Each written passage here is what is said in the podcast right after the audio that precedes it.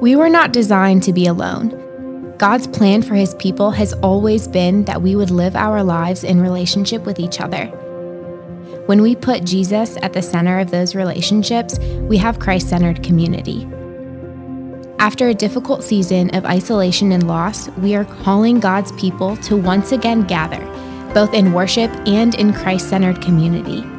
We believe that God is calling us to bring the presence of Christ to homes and neighborhoods all over Fayetteville and beyond. We want to invite you to join us right where you live your street, your home, your apartment building, your school, your workplace, your neighborhood, your parish. Find out who else in your area is gathering to belong, grow, and serve in the name of Jesus by visiting us at the community booth or online at fellowshipfayetteville.org forward slash community.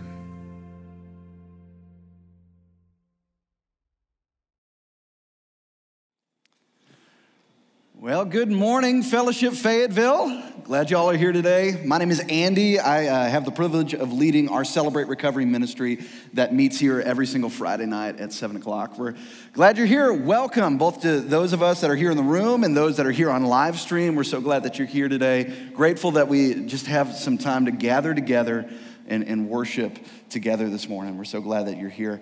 Uh, we know it's probably been a crazy week for a lot of our families in here as school's been getting back up, or maybe you've been dropping uh, some kids off at college. I know I was talking to a staff member earlier this week, and he was just talking about how emotional he got dropping his son off at college. And if that's you, uh, if that happened to you this week, that's okay. That's a normal thing. I'm, I'm glad you guys are here. This is a safe place. Uh, and, and so thank you for, for being here this morning, uh, and we're so glad that you're here today. Uh, you know, fall uh, one thing that I realized a lot this week is that summer is definitely coming to a close. Fall is basically here, and we've got a lot of things starting to kick off, and that is the case here at, at Fellowship as well. And so we're so excited. We've got a lot of stuff coming. One really cool thing that's happening is our college ministry is kicking off tonight here in this room at 7 o'clock. Uh, and so if you're a college student here in the room right now, or maybe you know one, uh, we would invite them, uh, uh, any college students here or, or, any college students you know, come back here at 7 o'clock tonight. We, it's not just a, a college ministry, it's, it's church for college students. Uh, and in this room, just imagine it filled up with a bunch of college students here uh, that, that they, they can know, they can grow in community with, and then they can grow closer to Jesus with. And so that's going to be a great thing that's happening tonight. They've also got Burton's ice cream, and so that's, that's an added bonus as well. I love Burton's ice cream. I've got food issues though, and so that's a thing.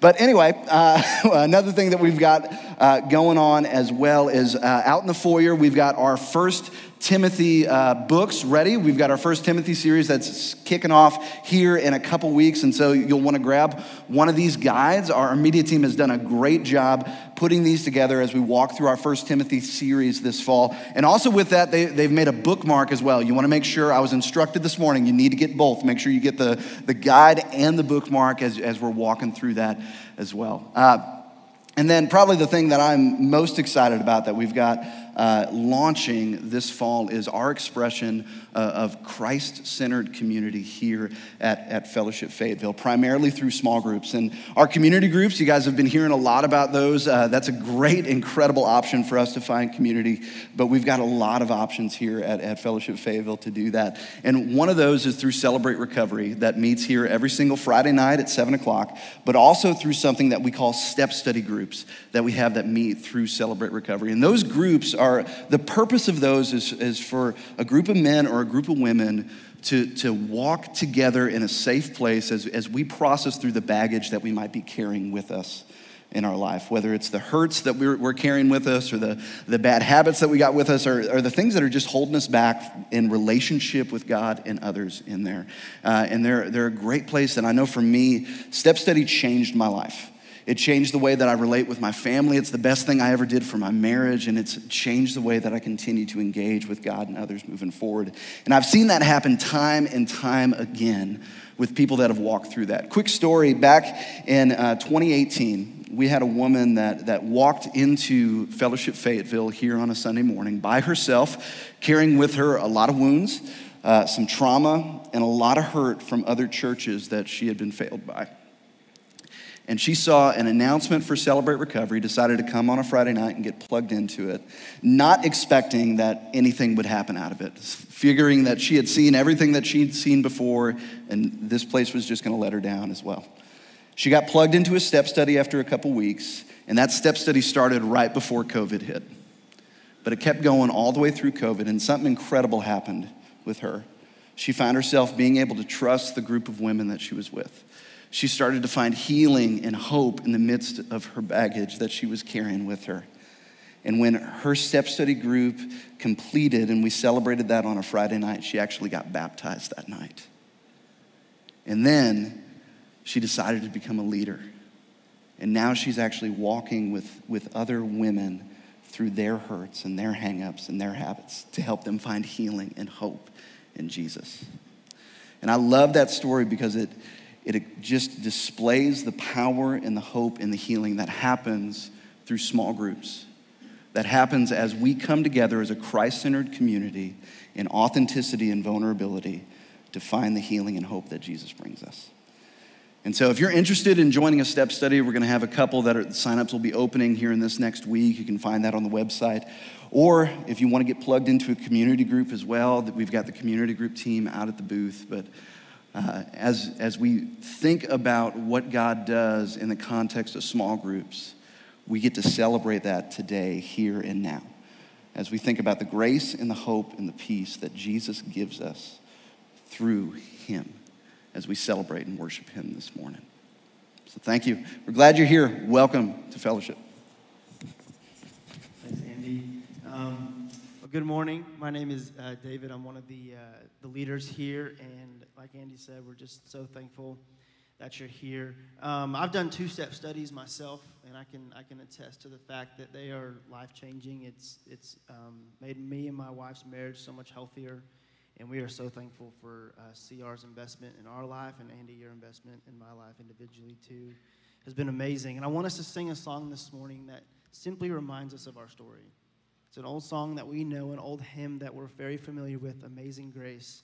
And I just want us to sing it. I want, to, I want you to sing it over the person beside you this morning.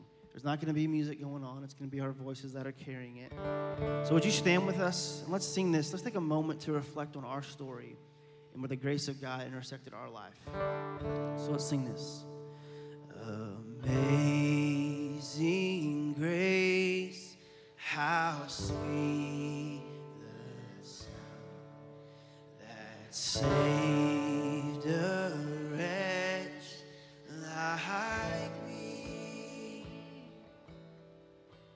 I once was lost, but now I found. Was blind, but now I see. Twas grace, sing it out. Twas grace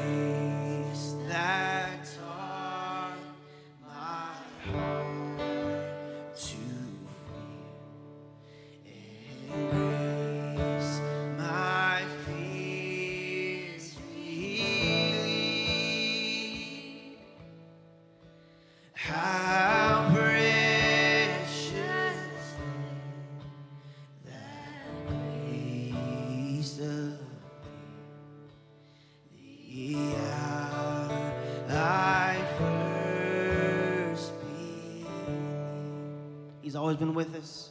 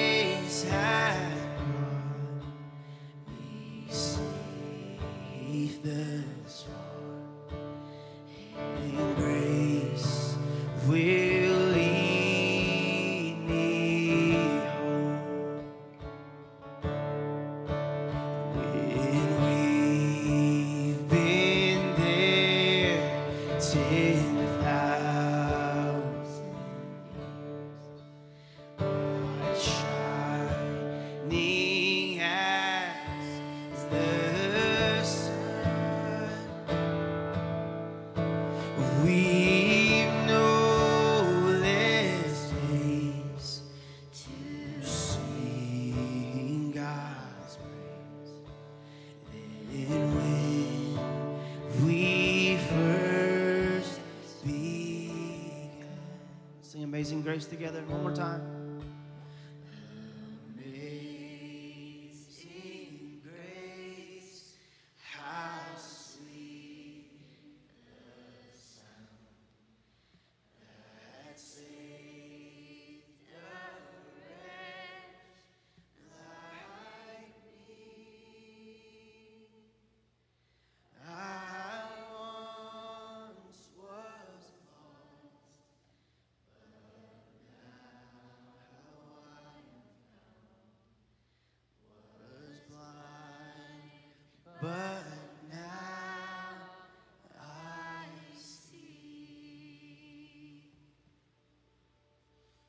Amen. Let's read this prayer together. This comes from Psalm 118.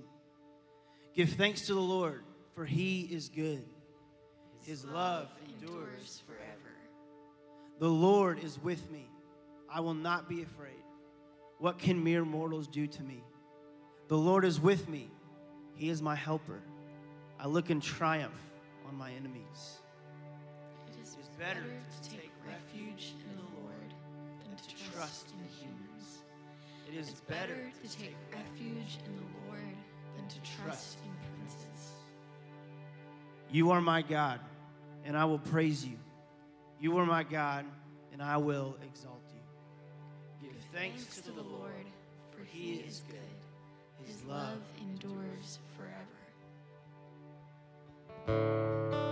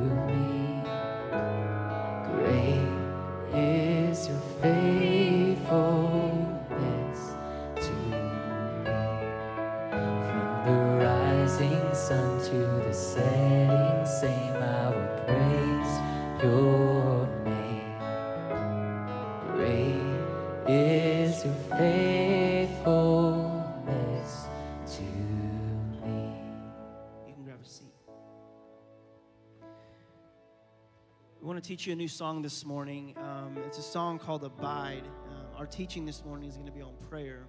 And if you're anything like me, uh, sometimes when you're praying, you feel like maybe you're talking to nothing and it can be kind of hard for you. Uh, or I have extreme ADD, so it's hard for me to stay focused for very long to begin with. Um, but what I've learned over the years is prayer. A lot, a lot of what prayer is, is it's simply abiding with any any any relationship that you have that's that's worth importance to you in your life it's it's often that you communicate. It's just part of a relationship. And it's the same way with our lord is abiding with him.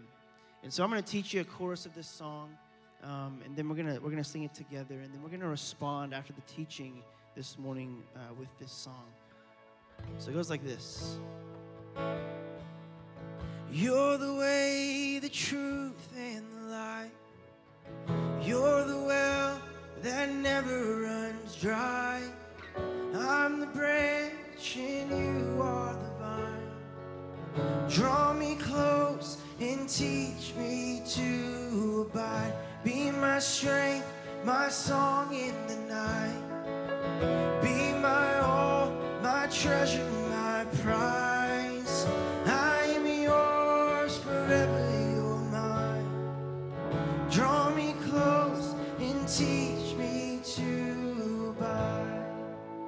Too hard. Try it with us. Let's sing it together. You're the way.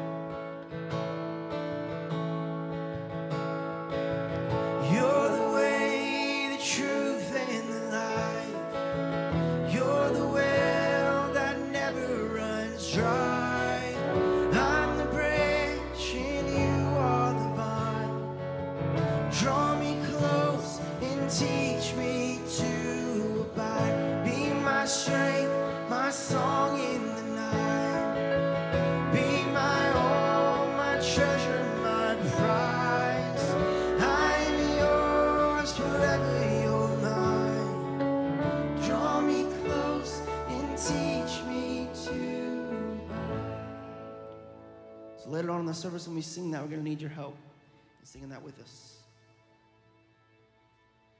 I want to read our passage for the morning. This is Matthew chapter 9. And Jesus went throughout all the cities and villages, teaching in their synagogues and proclaiming the gospel of the kingdom and healing every disease and every affliction. When he saw the crowds, he had compassion for them because they were harassed and helpless, like sheep without a shepherd. Then he said to his disciples, The harvest is plentiful, but the laborers are few. Therefore, pray earnestly to the Lord of the harvest to send out laborers into his harvest. So this morning, Father, we give this time to you. Would you teach us? Would you open our hearts, open our minds to hear from your word this morning that we may leave different? God, we need you. This is all about you.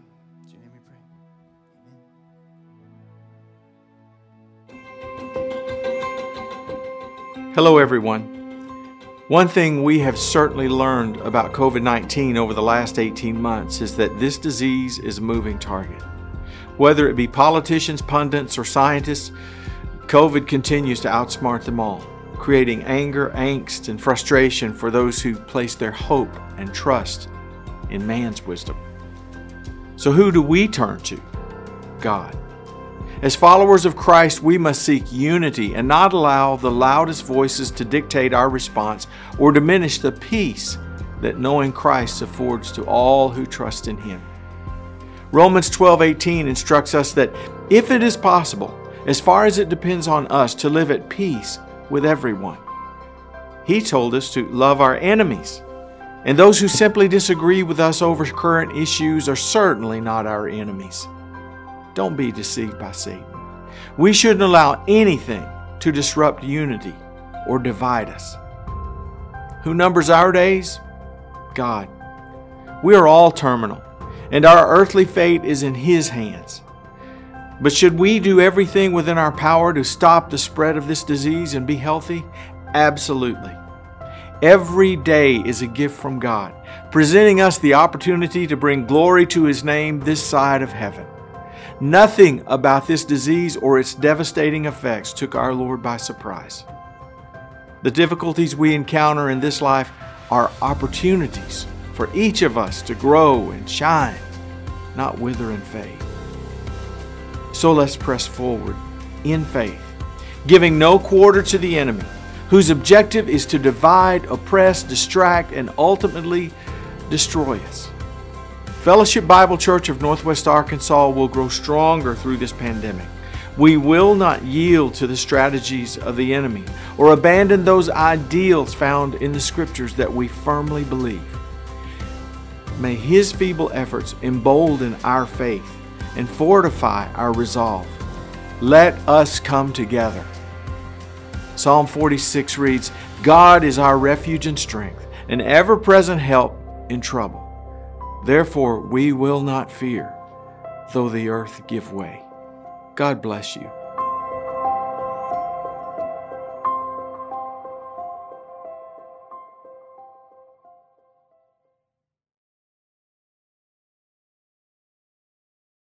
our elders and uh, always want to publicly acknowledge uh, God's gracious uh, guiding hand through them and uh, their prayers for us, all of our congregations throughout North, Northwest Arkansas. And so, uh, good perspective uh, from them this morning. If you are new with us this morning, um, there's a plate being passed your way. And if you're brand new, don't feel any pressure to put any random change or money in there unless you feel like uh, the Lord is prompting you to do that. Um, we're super grateful that you're here.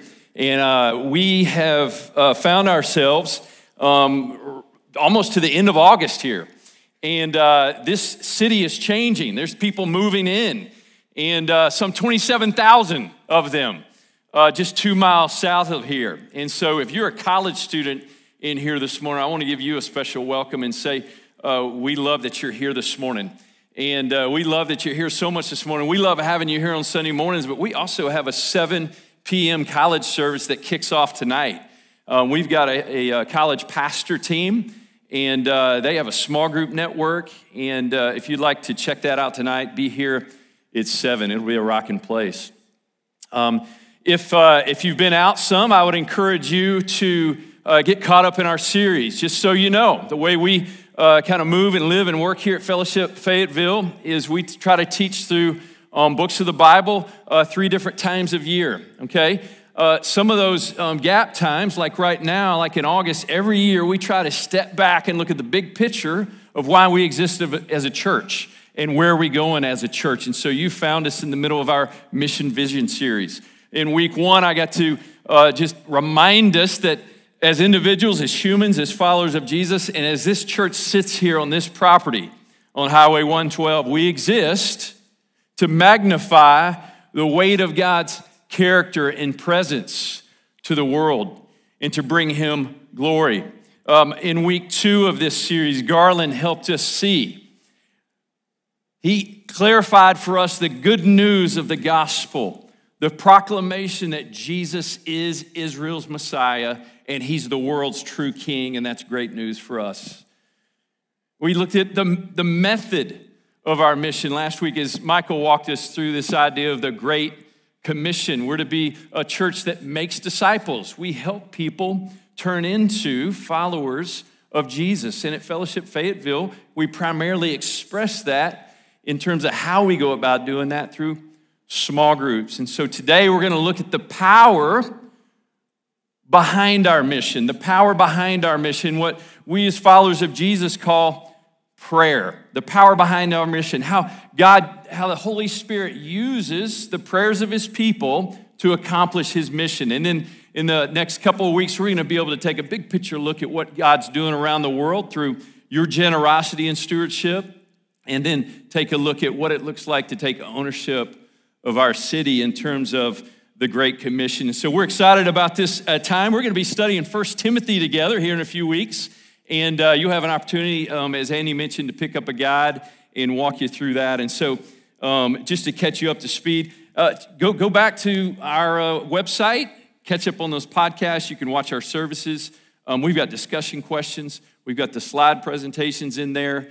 Um, you can listen to the audio, and we actually have a prayer guide on there today that you can download and uh, use in your prayer life um, on your phone. Well, what are you asking God to do right now that only He can do?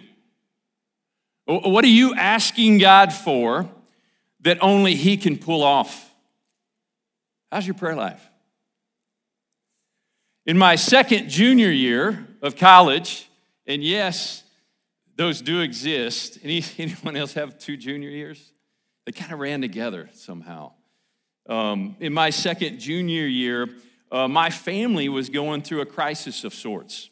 So I was away at college, and uh, my family was about 45 minutes away. And uh, this is where I began to uh, cut my teeth, if you will, as about a three year old follower of Jesus in terms of my prayer life. And uh, through my parents' uh, divorce my freshman year and another series of events, my mom began to cope and battle this thing we call alcoholism. And she began to um, struggle with that. And so, because I was close enough, I felt some responsibility, not for her behavior, but to come alongside and help her. And many of you have experienced that, or maybe experiencing that right now. And so I felt this enormous weight to try to figure out, as, as someone who's got some OCD and I'm kind of a fixer, right? I was naive enough to think that by just driving down there and like removing bottles out of the house would work. It doesn't. You see, uh, this is not the mom that I grew up with with laughter, the one who uh, helped me through my Brillo pad hair years in the late 70s when I tried to feather it, right? Um, this, is, this wasn't the mom that, you know, she put notes in my Incredible Hulk lunchbox and uh, this, this sin, this struggle, this disease, this addiction, uh, it, it had gripped her. No matter what I did, it didn't seem to work. I began this seven year battle with the Lord in prayer, asking Him to do something that only He could do because humans could not fix this. There was something broke in my mom's heart. And I began to ask God, God, would you rescue her? Would you heal her? Uh, re- recovery programs had, had failed, and uh, no matter what she did, it, she couldn't claw out of this. It was seven years later after that battle began, God freed her from that. And God rescued her from that. And she uh, told me one day, she said, I, I just, I, I had a meeting with the doctor. He said, You're gonna die if you don't stop. And God did something in my heart that took that desire away. And she stopped. God did what only He could do. She continued to struggle in some other areas. And uh, as most uh, former alcoholics battle in different ways, she continued to struggle, and God continued to deepen my prayer life. And so I don't know about you this morning, but um, you have your own personal story with what you're praying for, and there's a lot of them are things that you won't talk about. And there, it's this quiet desperation. It's this weird, uncomfortable dependence of God, why won't you move and why aren't you answering my prayers? spent seven years of having my motives checked. And God, would you do a work? Would you give us the mother that we grew up with? And some of us are struggling in here this morning. We're asking God to move, to answer, to act, and we haven't seen it happen. We have a passage this morning where Jesus, in the midst of serving and doing and playing his role as this Messiah who's come to bring us this good news. We see him provide us with a solution, something that catches me a little bit off guard in terms of his answer. And the answer is prayer, the power behind the mission that God has given us to do. The Holy Spirit moves through the prayers of his followers. It's mysterious. The timing of it is unique. How God answers prayers, it's an amazing thing. And yet we see in the life of Jesus this desperate, dependent practice of Him, our Savior, going to His Father and asking Him for things that only the Father could do. He's practicing our first three sermons as we find Him in our text today. If you have your Bibles, go ahead and turn uh, to Matthew chapter 9. We're going to be looking at just four verses here uh, 35 through 38 uh, Jesus is actually doing the work that he came to do to usher in the kingdom, the work of redemption. And here he's doing the work of the kingdom work. He says in John 17, from our first uh, teaching in this series, that uh, he had glorified the Father by doing the work God had given him to do. And we catch him doing some of that work today. He's bringing God glory. We, also see him proclaiming this message of the kingdom that he's the true king of the world and he's Israel's Messiah. And then we see him living out the very great commission he would give us at the end of Matthew. Uh, for those who are with him this morning um, in our text are his 12 disciples. And so he was a classroom, the classroom was always in session. As he walked and did ministry, he always had men with him teaching them how to do the work of the ministry. And so, if you're taking notes this morning, I'm going to give you four words that start with S to walk us through our passage today. Okay, four words start with S. Jesus serves, he sees, he senses, and he sins. He serves, sees, he senses, and he sins. And we find him in the middle of his public ministry. In Matthew 5, 6, in Matthew 5, 6, and 7, we have the Sermon on the Mount where he's given us his kingdom ethic. What does gospel righteousness mean and look like from the heart? He's laid that out for us, and now he's out doing the work of kingdom ministry. And we pick it up here in verse 35. Jesus went through all the cities and villages, teaching in their synagogues, proclaiming this gospel of the kingdom, the good news, and healing every disease and every affliction. We see Jesus practicing the very thing he's calling others to do in proclaiming this good news of the kingdom. As he comes to the Jews in the synagogues, I am your Messiah, and I'm the world's true king, and I'm authenticating that. I'm authenticating my deity uh, through miracles and signs and wonders as he heals people. He makes his way through these different cities.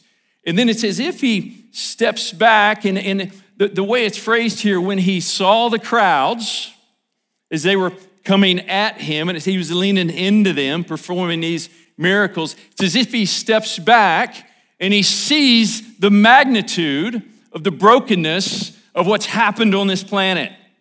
And it's in his time and space as he begins to do ministry.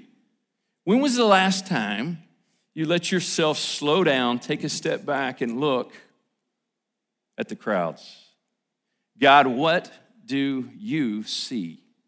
Give me perspective to see people as you see them. What do you see? To see our city as God sees it. At an airport, a ball game, a park, the highs, the lows, the disappointments, the joys, the brokenness of what people are going through. Have you been up to Mount Sequoia in a while by the cross and just looked over the city and said, God, what do you see? What's going on here? Help me see this place through your eyes, to uh, feel the things that you feel. Uh, during the pandemic, when the university was shut down, I made my way over there on the way home from work a lot of days, and I would walk the campus. And uh, it was a way to get some exercise in. Was, no one was there. I did bump into the uh, bear one day up there, if you guys remember that. Came, I came within 15 feet of him, prayed for him. And, uh, but I would make my way up to uh, Harmon Garage, and uh, and I would make my way, I would look to the left, and there would be, as I was looking south, the, the government buildings in the square. I'd see um, Fayetteville High School, and you could see 49 going south. And um, to my right, uh, west, and then north is the university. And God began to just give me this, this heart again for our city. God, what do you see? What are you doing in this place? Some of you need to spend uh, uh, 30 minutes down by Lake Fayetteville just sitting on a bench. God, what do you see? Help me see what you see. I know I lost perspective this week. I did what I told my sons not to do when they started driving. I always said, use a light or take a right. Is that fair? Especially if you're on College or Weddington, for sure. Use a light or take a right. Well, um, I hit the uh, flyway coming in, going south down College around that Hobby Lobby area, and I was trying to go left. It's about 450 one afternoon. And uh, I always try to turn left and not go all the way down to Rolling Hills, okay, and use the light. Well, Pam called me as I was sitting in that line, and she called me and she goes, Hey, what you doing? And she's missed, you know, she just floods the world with joy.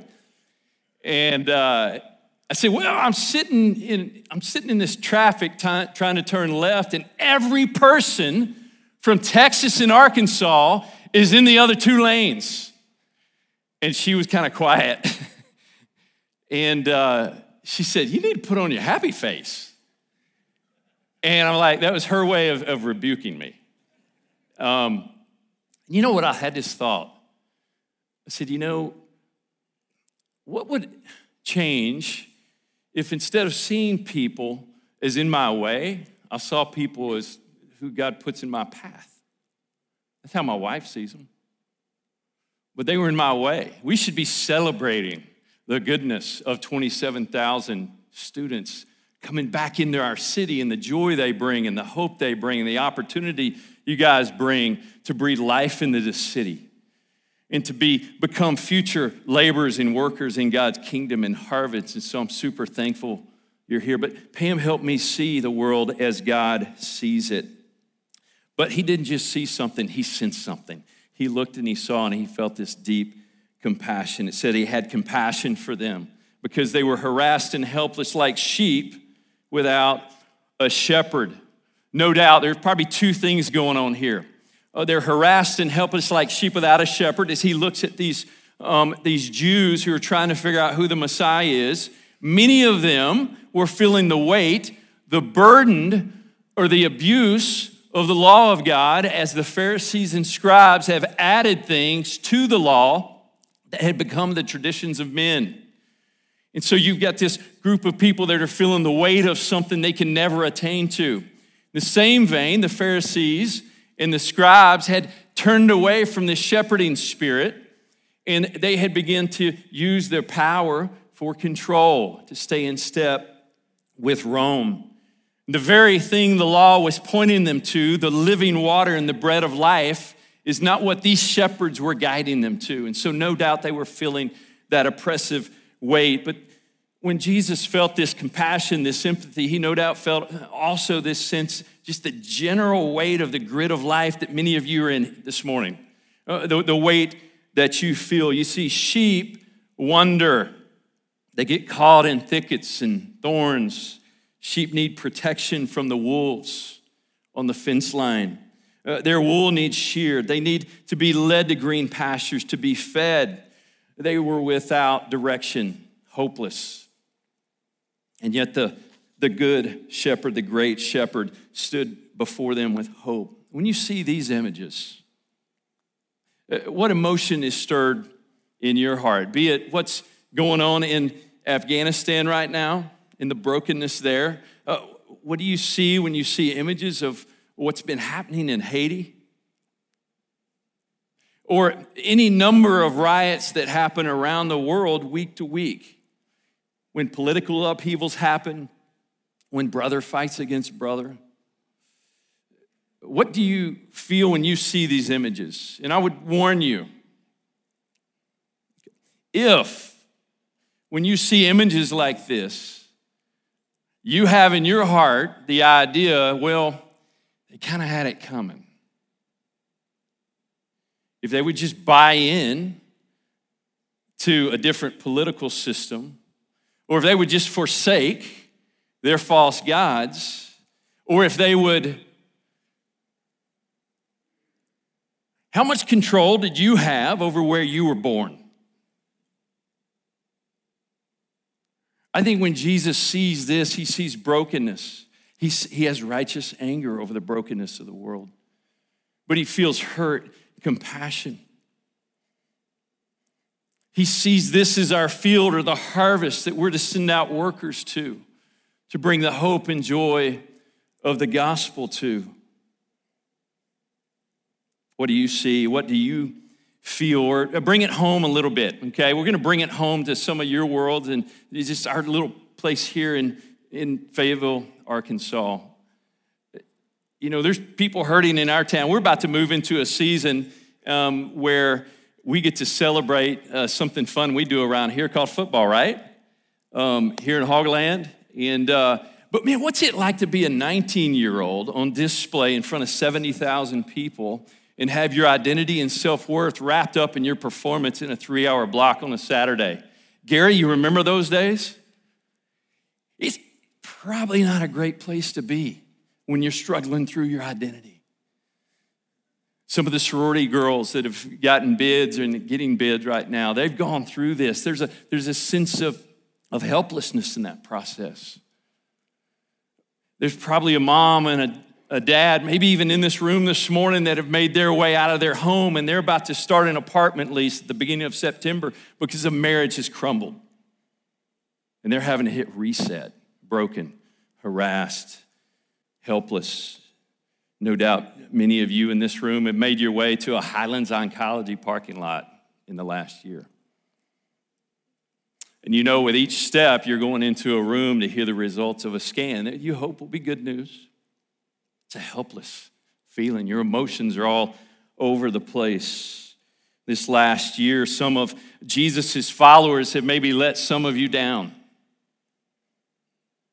Uh, you've been harassed by loud voices on the margins, and you've been captivated by other things other than the living water, more anxious than ever, slave to fear, unable to find rest and peace. And this is the collision of it all.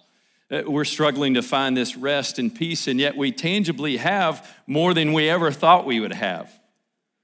We're harassed and helpless, and I think this is part of what Jesus sees and feels. What do you see and feel when you see Fayetteville? Jesus' answer when he sees is this. He makes this statement, verse 37. Uh, The harvest is plentiful, but the laborers are few. What? He is doing the work of the ministry. He's serving, he's seeing, he's feeling compassion. And then he says to his disciples, The harvest is plentiful, but the workers, the laborers are few. I like to use this as a guide on occasion. If it's a great website, uh, the joshuaproject.net, and it keeps up with the progress of the good news going to all the peoples of the world. And so it gives you just kind of a broad view, and then you can sink down the different nations of the world, and you can see the grand harvest of what God is doing around the world. Did you know there's over 17,000 people groups, distinct languages and cultures, things that make them them and us us? And uh, there's over 17,000 of those here in the world. Um, 7,400 of those are still unreached. They don't have uh, the scriptures in their language, they don't have an identifiable church to bring them the good news. And if they wanted to hear the gospel, there'd be no one to tell them that.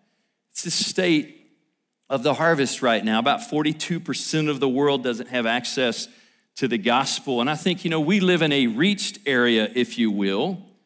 But there are some in our community that have not seen the gospel lived out or actually heard the message shared. But they're close enough to someone in this city who could tell them. The harvest is plentiful, not just far, but also near. That's why God has you where He has you. The harvest is both near or far, it's not an either or. We sow the gospel here as we make our way there.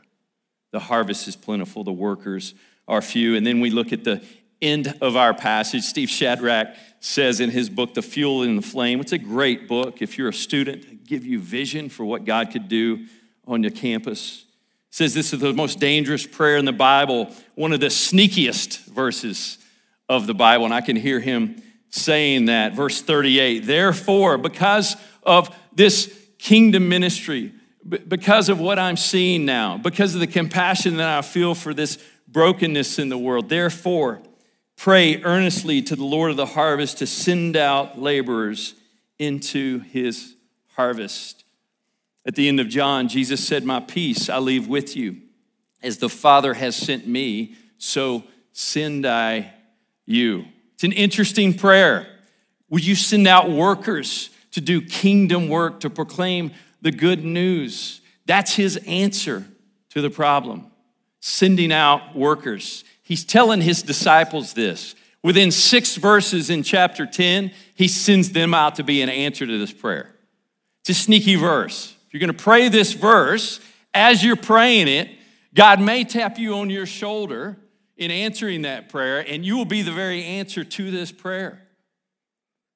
And some of you may, may take you somewhere around the world in the next five years to be an answer and the solution to the unreached, to hear the good news of Jesus. And his command to pray is the very vision he's calling them to. Jesus always saw the masses of people through a few. And as we pray for workers, as, as I stand here even today with you up here, I don't just see you, I see how God sees through you to multiply disciples all over Fayetteville in the world. Jesus knew that God uses our prayers to accomplish his mission. And if he's the master, if He's the Lord of the harvest, and He's the one that brings fruit to our prayers, I just want to take a step back and look at a few things that Jesus says about prayer to give us something that we can take out of here this morning, okay? A few things that He teaches us about prayer. We're to pray in Jesus' name. It's a collection of verses from uh, the book of John and First John. The first thing that I would note here is there's a repetitive word that's used here. And when you see a word repeated, if you're a good Bible study student, you go, okay, why does he say that over and over? And there's a word here called ask, okay? Now, we've got a little bit of passive aggressive in our home. And so I don't know about you, but um, oftentimes someone will be walking through the kitchen, and usually it's me, and I'll say, man, those dishes are piling up. Or, you know, I'll get in my, one of my son's cars and say, man, we got some laundry to do. Yeah, exactly. You're going, yeah, why laundry in the car? Yeah, because he seems to live out of there, it seems like. And I make these statements to get things done, and it's just easier to observe and say something instead of just ask for some reason. The big idea here is that we're to ask, we're to ask specific God because of your glory, because of this gospel, because of the Great Commission. I want to ask you, God, to do something that's in accordance with your will. Would you send someone to my friend in this neighborhood in Fayetteville? Would you orchestrate a, a, crisis, an event in their life that would bring them to the end of themselves and would make them palatable to the good news of Jesus? God, I'm asking you to do this. God, would you do this before Christmas? Ask. Let's don't be uh, passive aggressive prayers. God, they seem to be hurting. There seems to be something going on here. Ask and be specific. The other thing we see here, repetitive, is this phrase, in his name. You know, his name, Jesus actually means Savior. So when we're praying in his name, we're praying unto the very name of what his name means that people would come into relationship with him and be rescued. He's also Messiah, he's also King. We're praying unto that purpose, unto that fame, that his name would be famous, that people would surrender to his kingship. And so we, we pray in his name. It's not a way to get out of your prayer and say an amen. It's actually the power, it's the purpose, it's everything that our prayers are going to in his name. Greg Pruitt develops this concept in his little book, Extreme Prayer. You ought to get a copy of that and read it um, this fall. It's a short read, but um, it's towards his will, for his glory, when you pray in his name. You know, I look back on those college years when I was trying to cut my teeth on prayer and just figure out how it works. And um, I look back and I remember, you know, I stayed in the praying for my mom because it was the right thing to do, it seemed like, and I didn't know what else to do. I wasn't, I couldn't fix the situation. Um, but my faith waned. And oftentimes, the reason I was praying was to end her pain and to maybe take the burden off of me. As a young follower of Jesus, just in my infancy, I didn't realize that one of the reasons that we pray and we ask God to do great things in people we love's lives is to be able to step back when it's over and go, look what God did. Glory. Look what God did. Look what God did. Not what my prayers did, look how He showed up. Back to those college days uh, Pam and I had the privilege um, one summer. This is after Russia had opened up, and uh, they had divided into different nation states, if you will, about 15 of them. And uh, during that extended junior year experience, we got to spend two months in a southern city in Russia called Rostov, about 600 miles south of Moscow. There's about a million people there at the time. And we went to do um, work to help understand a little bit about this city and what God was doing in this city. And uh, these are some students we were meeting with in a park uh, one afternoon. And as we spent time there, I realized we didn't know the language. I'm not saying we had a great strategy. We would literally just walk into the city every day. We'd take a bus and find a place. We'd just start meeting people in parks and universities. I was scared out of my mind all summer. And, uh, and then we would build relationships, and as best we could, we would walk people through this good news of Jesus to help them see. And what we met with that summer was empty eyes, empty faces, empty hearts. It seemed like no matter what we did, we couldn't overcome the emptiness that uh, what Lenin and, and, and Marxism, what, what they couldn't feel in their hearts, the Orthodox Church that they didn't see as relevant or they wouldn't take serious. There was this emptiness. And I remember in the mornings, out of desperation, God, I don't know what else to do to help people see your fame and your great worth. I would take um, this little Bible that Pam had given me and had the Psalms in it, and I would just pace. And I would just pray God's word. God, would you do something only you can do? I don't even have words. I actually need your word to give me words to pray right now. God, would you do a work that only you can do? Would you send forth workers into the harvest field? In doing so, we had been sent that summer and we were part of an answer to that prayer. And did you know that over the next 10 years in the 90s, missionaries flooded in, some good, some bad, all over Russia? Uh, prison ministries began, soup kitchens, ministries of compassion, some seminaries were started. They now actually have healthy churches in places there where the Word of God right now is being taught on a Sunday morning. God heard the prayers for his glory, his fame, in his name, and he answered. What are you asking God to do right now that only he can do? God uses the prayers of his people to accomplish his mission. Father, would you give us the grace and the wisdom, give us the perseverance to keep praying, to keep asking. God, would you do something only you can do in our city? Uh, through all the churches of this city, would you be made famous? In Jesus' name, amen.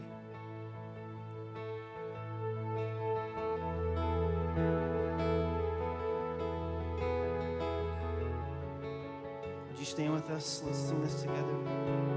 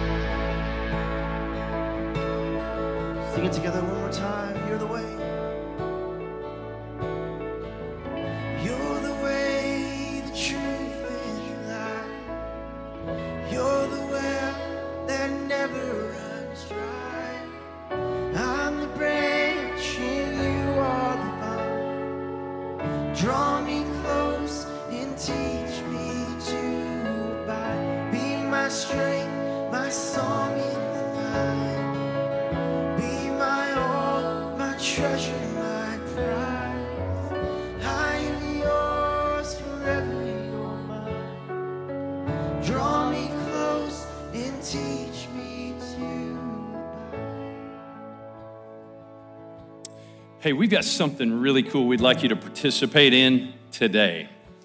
And uh, we've provided some prayer guides. As you go out in any one of these doors out the back, we've got prayer guides designed to give you requests for our government, for our city, for our schools, for our hospitals, all over Fayetteville. Okay?